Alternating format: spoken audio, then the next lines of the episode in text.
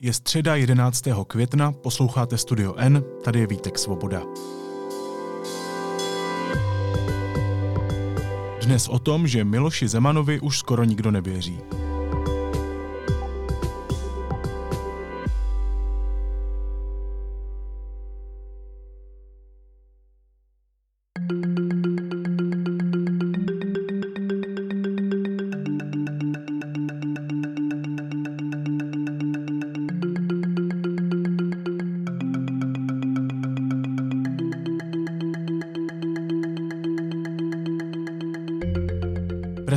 Miloš Zeman bude na hradě sedět ještě necelý rok. Ten se ale nese ve znamení neúspěchu. Podle nejnovějších dat agentury Kantar.cz pro českou televizi totiž dramaticky klesla podpora hlavy českého státu. S jeho výkonem byla v Dubnu spokojena jen pětina Čechů a Češek, což znamená, že se Zeman dostal na nejnižší čísla popularity hlavy státu od vzniku České republiky. Proč Zemanovi nevěří už ani jeho vlastní voliči? O tom si teď budu povídat s redaktorem Deníku N Janem Tvrdoněm. Honzo, ahoj, vítej. Ahoj, dobrý den. Věří někdo ještě absolutně, nadšeně Miloši Zemanovi? No, velice málo lidí. Je to vlastně jenom takový zlomek. Eh,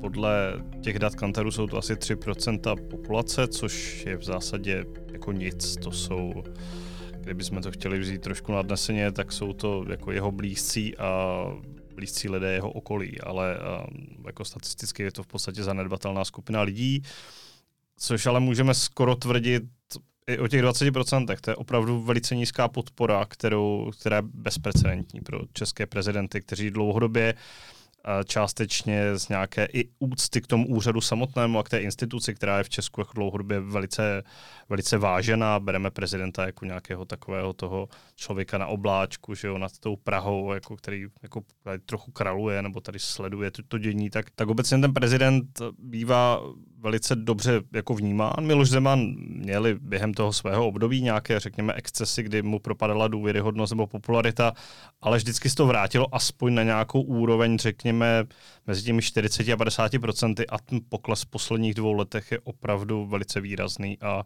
a zatím nemá obdoby. Dá se to nějak rozdělit do skupin obyvatel? Věří třeba některá Zemanovi více, udržel si u některé popularitu a tak dále?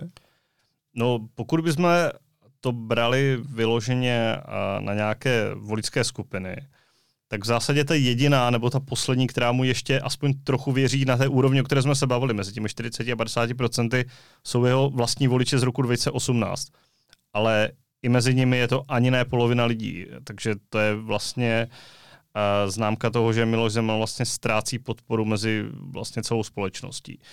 Uh, možná trošku větší nějakou podporu když trošku větší. Jo. Jestli mu věří jako 18 nebo 25% v nějaké voličské skupině je v zásadě jedno. Jo. Je to strašně málo, ale trošku víc má uh, podporu mezi, řekněme, staršími lidmi na 60 let, což jako typicky jsou jako voliči nebo podporovatelé, podporovatelé Miloše Zemana. Samozřejmě ne všichni, ale jako statisticky v té skupině byl jako silnější. A možná paradoxně trošku je jako nějaká spíše spokojenost uh, s ním u, u nejmladších voličů do 29 let což je taková pikantnost možná. No to je překvapení, co, co, co, co, co to může znamenat?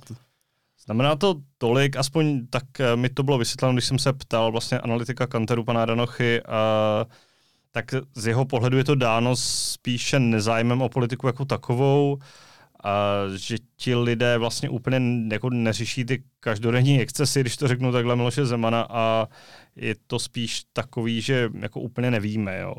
Co ještě můžeme z toho průzkumu Kataru číst? Já jsem viděl v tvém textu, že nejlépe si prezident Zeman vede v hodnocení, že jde o prezidenta všech lidí.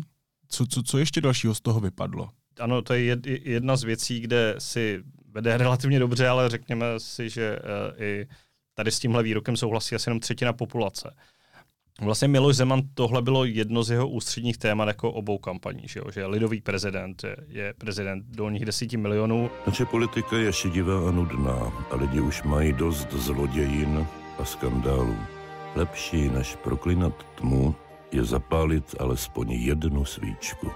Kdo si nevěří, během toho nejpozději, během tohohle volebního období, zejména té jeho druhé poloviny, asi se ukázalo, že prezident uh, Miloš Zeman takovou hlavou státu rozhodně není, protože prezidentem všech občanů, bychom mohli říct, že to začalo už během jako vy, vyhlášení výsledků voleb, kdy v zásadě řekl jako té druhé polovině národa, která ho nevolila a prezident Zeman získal v těch volbách asi 51,5%. Jako, jako bylo to poměrně přesvědčivé vítězství, ale nebylo to zase jako tak, taková hitparáda, jak by se mohlo zdát. Spravodajství naší veřejně právní, vyvážené, objektivní české televize bylo v minulosti výrazně ovlivněno její přichylností ke straně, která se jmenuje TOP 09 tam nějaké to rozdělování začalo.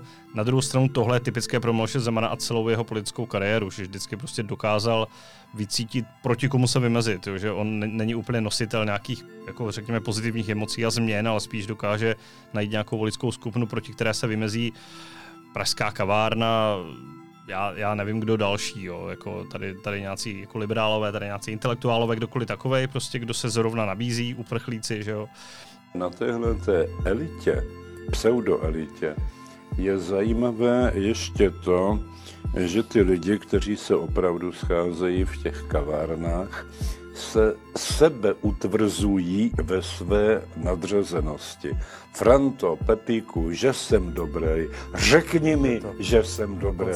Jsem přesvědčen, že inteligence českých novinářů je někdy na úrovni blbouna nejapného, což byl tvor žijící na Madagaskaru, ale byl právě vyhuben.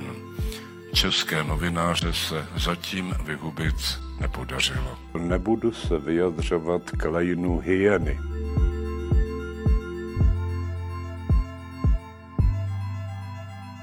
Tak uh, to je vlastně jeho styl práce, který byl dlouhodobě úspěšný, jen asi už se to vyčerpává tím, jako jak to jeho prezidentství teďka vypadá, kdy Miloš Zeman vlastně byl v posledních dvou letech v zásadě schovaný buď na hradě nebo v Lánech, nikam moc nevycházel, jako na veřejnost moc nechodil a ani vlastně lidi, kteří jako byli zkoušeni tady dva roky nějakými lockdowny a pandemí a teďka sledují válku na Ukrajině, tak je vlastně ani nepouzbuzoval nějak, což jako asi je zásadní problém a myslím, že i tohle se na tom velice odráží.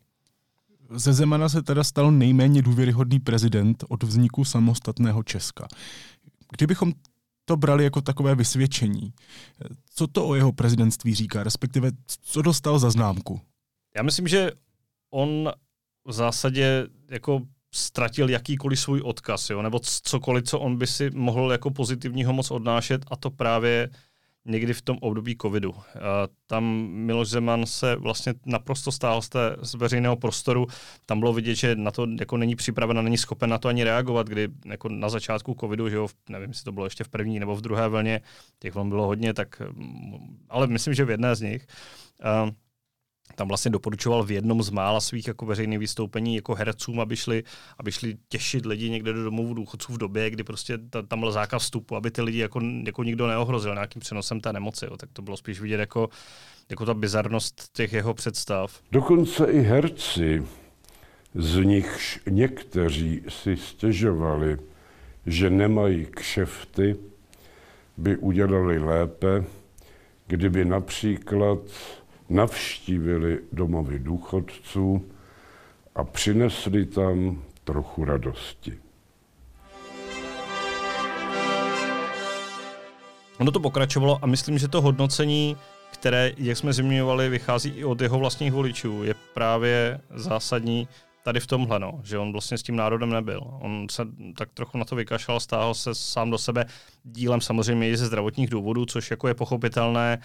Na druhou stranu i to, jak vlastně procházel těmi zdravotními obtížemi, jak o tomto jeho okolí mlžilo, jak prostě z toho dělali nějakou zákupovou válku, to jsou asi všechno nějaké detaily, které vlastně uh, mu to vysvědčení tak nějak vystavili. Já bych to přeložil na 4 minus. Já bych to nějak nekonkretizoval, ale může být. To taky nejsem fanoušek známek, ale eh, tady bych to viděl na čtyřku. Do konce mandátu zbývá Zemanovi podle mého, teď už asi oblíbeného webu, protože na něho klikám po druhé za pár dní, Zeman Countdown, 299 dní, 13 hodin, 6 minut a 27 sekund. To znamená necelý eh, rok. Eh, myslíš si, že s touhletou podporou veřejnosti si na hradě někdo láme hlavu? Já myslím, že ne. Pro Miloše Zemana je mnohem zásadnější, nebo bylo mnohem zásadnější vždycky, jaké měl ty spoluhráče a protihráče v politice. Eh, pro něj vlastně tak trochu nějaký velký konec toho prezidentství a nějakých představ, co bude ještě prosazovat, eh, tak znamenaly dvě věci. Jednak vlastně sněmovní volby loňské, kdy on ztratil eh, tu oporu ve sněmovně a ve vládě v podobě Andreje Babiše, kdy vyhrála koalice spolu a spolu s Piráty a starosty postavili jako většinovou vládu. Druhá věc je pak válka na Ukrajině, která vlastně Miloše Zemana zastihla i díky jeho vlastním vyjádřením, kdy těsně jako před tou válkou tu potenciální agresi nějak bagatelizoval, zhazoval a vysmíval se jí, tak eh, z něho udělala trošku jako komickou postavu a jako úplně převrátila na doby takové to jeho, a kdybych to měl říct, tak trošku bez obalu takového toho jeho obchodního cestujícího s ruským vlivem, který tady jako devět let v roli prezidenta fungoval, tak, eh, tak toto prostě jako úplně obnažil, jo, že, že to byl úplný nesmysl, jako úplná katastrofa v té zahraniční politice a úplně ho to rozhodilo prostě z jakéhokoliv vlivu.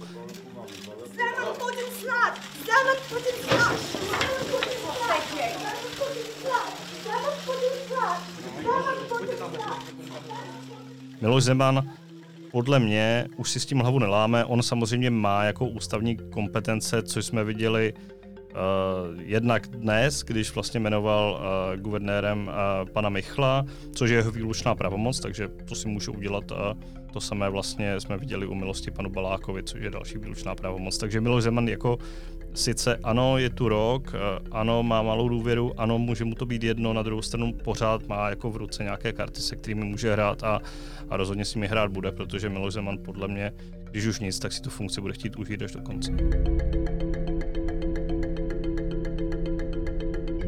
On má nějaké karty, ale my ho vlastně opravdu nevidíme s nimi hrát. On je opravdu schovaný, my vůbec nevíme, eh, kdo vlastně ta rozhodnutí eh, dělá. Je to celé velmi netransparentní. Ehm, je tedy tohle jedna z těch příčin a možná tedy, kdybych to měl přeložit, tak eh, schovat se jako prezident a nebýt vidět, udělit velmi podezřelou milost, a nebýt vůdčím typem, nebo uklidňovat společnost v krizi. To, to je asi teda ten koktejl, který vedl k tomu, že teď eh, Miloši Zemanovi, jak jsme si řekli na začátku, v podstatě nikdo nevěří. No, máš pravdu, tak jako důvodu je celá řada. Ono, uh, ale jde to vidět už jako v čase. My jsme, když jsem psal ten text, tak ještě jsem vlastně oslovoval výzkumníky z agentury Ipsos, který vlastně taky dlouhodobě sledují, jako jak ta důvěra v prezidenta vychází, stejně tak nějaká datamace VVM a jde vidět právě, že se to láme už jako v, třeba v polovině jako volebního období nebo funkčního období Miloše Zema na tom, tom druhém. Takže ta milost je třeba nějaká poslední kapka, stejně tak to Rusko, to jsou prostě jako věci, kdy on samozřejmě tratí další příznivce, na druhou stranu je začal ztrácet už dřív. A právě tím, že tak trošku se fakt stáhl a jestli tam činí nějaká netransparentní rozhodnutí, jakože je činí, to si myslím, že úplně nemusí být až takový problém, jak ta, uh, jak ta jeho absence ve veřejném prostoru. Prostě, že tu s těmi lidmi není. Já si myslím, a skoro bych řekl, že to dokládají nějaká dlouhodobá data a pohled na tu funkci jako takovou, že lidé právě chtějí toho prezidenta aktivního nebo ho chtějí aspoň viditelného. Na to nemusí být úplně nejsilnější osobnost, ale měl by to být někdo, kdo je důstojný, což vlastně byla nějaká charakteristika, která se táhla z prezidentství Václava Klause, byť jako na něho byly různé názory, ale on si až prostě do toho rozhodnutí o amnestii v lednu 2013 držel vlastně solidní čísla důvěry právě protože on jako oproti Miloši Zemanovi tu funkci vykonával minimálně důstojně a nebyly tam až takové excesy. A Miloš Zeman prostě tady není. On to není pro ty lidi a já si myslím, že to je jako ten základní problém no, toho. Samozřejmě ten, jako když bychom se zastavili té milosti uh, uh, pro Miloše Baláka, tak uh, to vlastně Kantar zkoumal taky a tam jde vidět, že to neobhajuje vlastně vůbec nikdo. To je jako věc, která jako kterou podporuje třeba 14% voličů Miloše Zemana z prezidentských voleb, což je prostě číslo, které, to je, tak, to to je nečíslo, když jsme zmínili Václava Klause, to je, to je prostě zanedbatelný, zanedbatelná skupina lidí.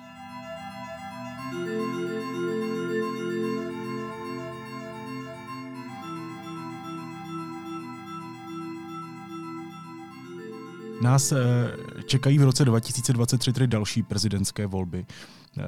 Můžou si z těchto dat, o kterých se tady bavíme dneska, vzít po naučení ti další kandidáti a kandidátky? Budou podle tebe chtít být vidět, vymezovat se vůči netransparentním amnestím a vůbec netransparentnímu chování? Jako trošku by do té kampaně mohlo zasáhnout pohled na to Zemanovo prezidentství, zejména na tu, na tu druhou část, kdy vlastně právě ti lidé se budou chtít prezentovat jako někdo, kdo je, kdo je aktivní, kdo je vidět, kdo je já se omlouvám, kdo je fit, kdo uh, jako bude působit zajímavě, kdo za těmi lidmi bude jezdit, což mimochodem Miloš Zeman dělal. On jezdil jako na, na, na výjezdy do krajů velice často, jezdil do zahraničí kvůli covidu a pak jako zdravotnímu stavu přestal, ale je to asi jedna z věcí, která prostě lidem chybí. A my, když jsme nedávno psali nějaký text právě na základě dat agentury Ipsos, tak tohle nám z toho vypadávalo, že lidé prostě chtějí aktivního prezidenta jak dovnitř, tak navenek a kdo jim to splní, nebo kdo bude vypadat, že jim to je schopen splnit, tak třeba získá nějaké kladné body. Ty jsi zmínil právě ten text eh, o průzkumu agentury Ipsos, který zjišťoval, jaký typ hlavy státu by si Češi Češky představovali. Kdybys to měl zhrnout, co z něj vypadlo? Budeme mít konečně prezidentku nebo co? Já nevím, kandiduje už nějaká, jako zatím jsem si skoro nevšiml. a to uvidíme. Myslím, myslím, že zrovna u té prezidentky nám tam vyšlo, nebo, nebo výzkumníkům z Ipsosu vyšlo něco jako, že jako lidem jako není nějak proti srsti, kdyby to byla prezidentka. Jo? Že to úplně asi jako neřeší, ale nemusí to být úplně naprostý, jako naprostý benefit jako pro nějakou kandidátku. Na druhou stranu to asi nebude překážka. Tam bude záležet, jako jak u kterých voličů a, a která, která zdám do toho nakonec půjde. Jinak obecně tam byly takové ty představy, co si asi umíme uh, umíme říct právě, aby ten člověk byl aktivní, aby, aby nás dobře reprezentoval v zahraničí, aby uměl jednat se státníky a pak samozřejmě, aby byl aktivní i dovnitř. Tam ona bude otázka, jaké věci a jaké požadavky na ty prezidentské kandidáty tady budou v tom lednu, nebo prostě koncem roku, kdy uvidíme, jaká bude ekonomická situace, jaká bude mezinárodní situace. To můžou být právě faktory, které jako do té kampaně hodně vstoupí. Já si umím představit, že minimálně ta ekonomická část bude hrát roli, naštvání na vládu, možná jako v té době může hrát roli, minimálně někteří kandidáti, pokud do toho půjde Andrej Babiš, tak jako je nepochybné, že to postaví vyloženě na tomhle, na negaci jako vlády, která jako pro vás, naše, naše lidi nic nedělá. To vidíme už ostatně teďka. Další špatná zpráva a výsledek působení této vlády je, že agentura Fitch nám zhoršila ratingový výhled Česka. Tato vláda nepokračuje v té uh, strategii, že by se měla proinvestovat z krize, že by měla navýšit investice. právě... právě tady to, řekněme, vnější prostředí v tom jako prosinci, lednu jako už hrá zásadní roli, jak se ti lidé trefí do nálad. No. V tomhle to, to ne, nebude nějaký souboj, kdyby se rozhodlo, kdo je jako na to nejvhodnější nebo kdo je nejlepší, ale, ale kdo bude prostě nejpřesvědčivější pro těch no, zhruba, já nevím, 5,5, 5 milionů lidí, kteří přijdou.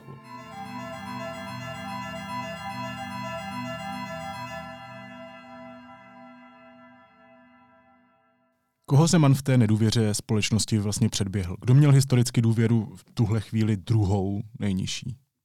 My tady nemáme úplně čistě srovnávací data, protože jako kdybychom brali nějakou dlouhodobou časovou řadu, tak tu nedělal Kantar. Ale uh, řekněme, že doposud na nejnižší uh, vlastně úroveň důvěry, podpory, spokojenosti s prezidentem uh, klesnul Václav Klaus v tom uh, lednu 2013. A to bylo vlastně těsně před jeho koncem. To je, kdybychom to jako brali analogicky k Miloši Zemanovi, tak to je, jak kdyby si Miloš Zeman vedl, jako, nebo jak by si vedl jako v lednu teď za rok, jo, kdy budou prezidentské volby. Takže těsně předtím, než Václav Klaus odcházel a byla první prezidentská volba, ve které vyhrál Miloš Zeman, tak eh, vyhlásil amnestii, která byla naprosto jako nepopulární, vlastně byla to kritizovaná zleva zprava a tam vlastně strašně propadlo. No. Ale jinak, jako, jinak dlouhodobě, jak jsem zmiňoval, si vedl vlastně v zásadě jako solidně.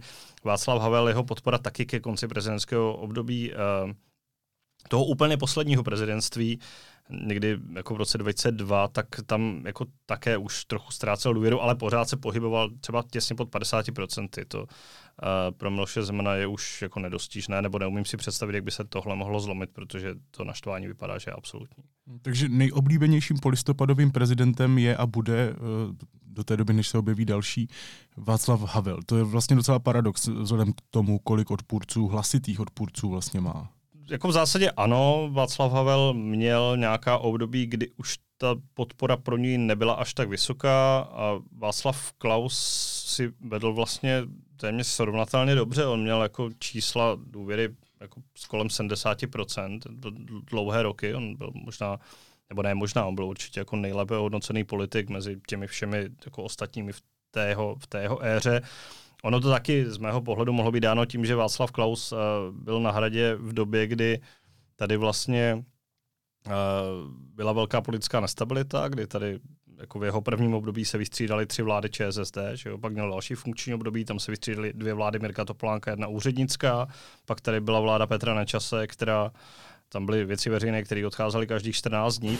Otázku, jestli vydají poslanci své kolegy Víta Bartu a Jaroslava Škárku k trestnímu stíhání, už jsme zmínili. Tím se dnes taky bude zabývat mandátový a imunitní výbor poslanecké sněmovny. Připomeňme, že policie chce oba pány stíhat kvůli podezření z korupce. Jeden obálky se 100 tisíci korun bral, druhý dával.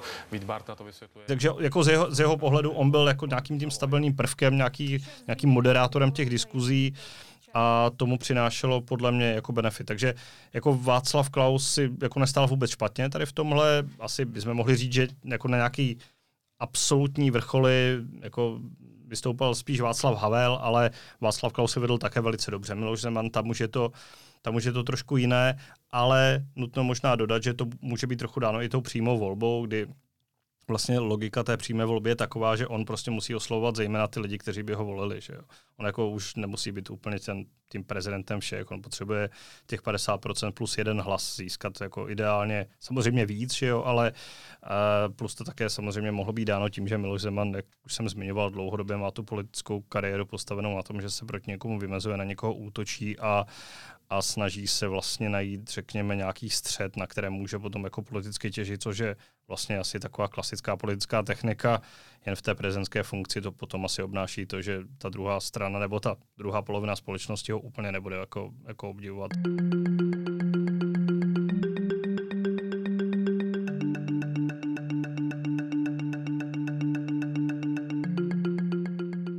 Miloš Zeman je očividně na odchodu z politiky. Václav Klaus taky nejde považovat za, dejme tomu, stále relevantní hlas na české politické scéně. Uzavírá se nějaká kapitola, mizí devadesátky z české politiky. Já jsem vlastně podobnou otázku kladl profesoru Lubomíru Kopečkovi v rozhovoru a on mi na to řekl, že je to taková symbolická tečka. Protože právě z politiky teďka vlastně koncem Miloše Zemana z té nejvyšší, z těch nejvyšších ústavních funkcí odchází ti v zásadě velikáni, kteří nastoupili v 90. letech. Jak se to bude projevovat, to samozřejmě uvidíme uh, asi možná v tomhle ohledu, že na čase, aby to vzali jako nějací jiní jako politici. Zatímco jsme sledovali, tak uh, se úplně nezdá, že do toho prezidentského závodu by se hlásilo moc lidí, kteří už v politice právě uh, jsou ty desítky let, takže možná to fakt vypadá, že tady bude něco, něco nového, uvidíme, uvidíme, koho si lidé zvolí a co to bude znamenat. Napadá mě, jaká bude, nebo možná už je ta nová generace českých politiků, protože ehm, tady ti tři velikáni eh, prezidentští eh, vstoupili do politiky jako ty, ti zakladatelé svobodného Česka. Tak na čem stojí ideály těch nových? No, jestli si mě ptáš, na čem stojí ideály Andreje Babiše, tak to, to, asi, to, to asi budeme na díl. Uh...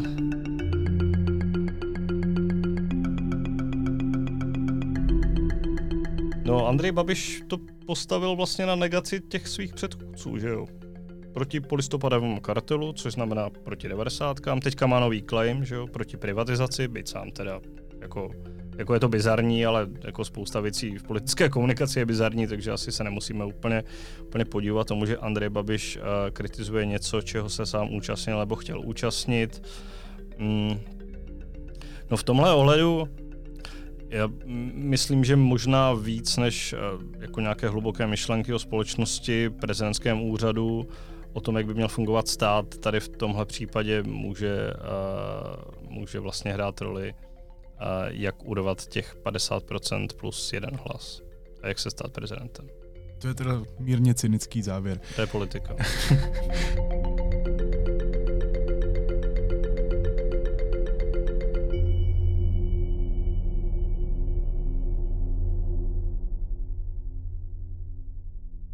Hostem podcastu Studio N byl redaktor deníku N Jan Tvrdoň. Honzo, děkuji ti, měj se hezky, ahoj. Já děkuji, naschle. A teď už jsou na řadě zprávy, které by vás dneska neměly minout. Novým guvernérem České národní banky se stane Aleš Michl. Na Pražském hradě ho do funkce jmenoval prezident Miloš Zeman. Michl ve funkci od července nahradí Jiřího Rusnoka. Spotřební daní z nafty a benzínu se minimálně od začátku letošního června do konce září sníží o korunu 50 na litr. Senát to schválil kvůli vysokým cenám. Česká republika byla oficiálně zvolena do Rady OSN pro lidská práva, kde nahradí Rusko.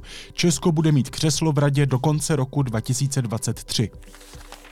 Ruský prezident Vladimir Putin se připravuje na dlouhou válku na Ukrajině a bude chtít získat i další území mimo Donbas. Tvrdí to ředitelka amerických výzvědných služeb Avril Heinsová.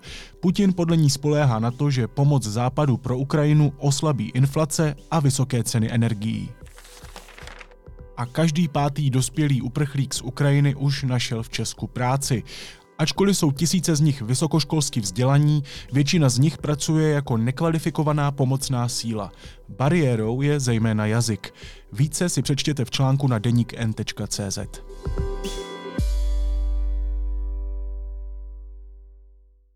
A na závěr ještě něco, co mě zaujalo a možná by mohlo i vás. Možná mě budete mít za troubu, ale já vám dneska musím doporučit jeden seriál. Jde o příběh alternativní reality, do které omylem unikne otec od rodiny a hodně mu to zkomplikuje život. Záporák v tomhle příběhu je pro ruku vládkyně té alternativní reality schopný udělat všechno. A to včetně hackerských útoků na televizní vysílání nebo toho, že matku své lásky nechá proměnit v holubičku. Ano, mluvím o seriálu Arabela. Uh,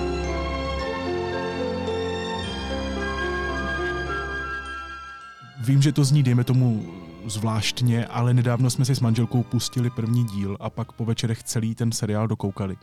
Je to vtipnější, než si pamatujete, je to absurdnější i hezčí, než si pamatujete.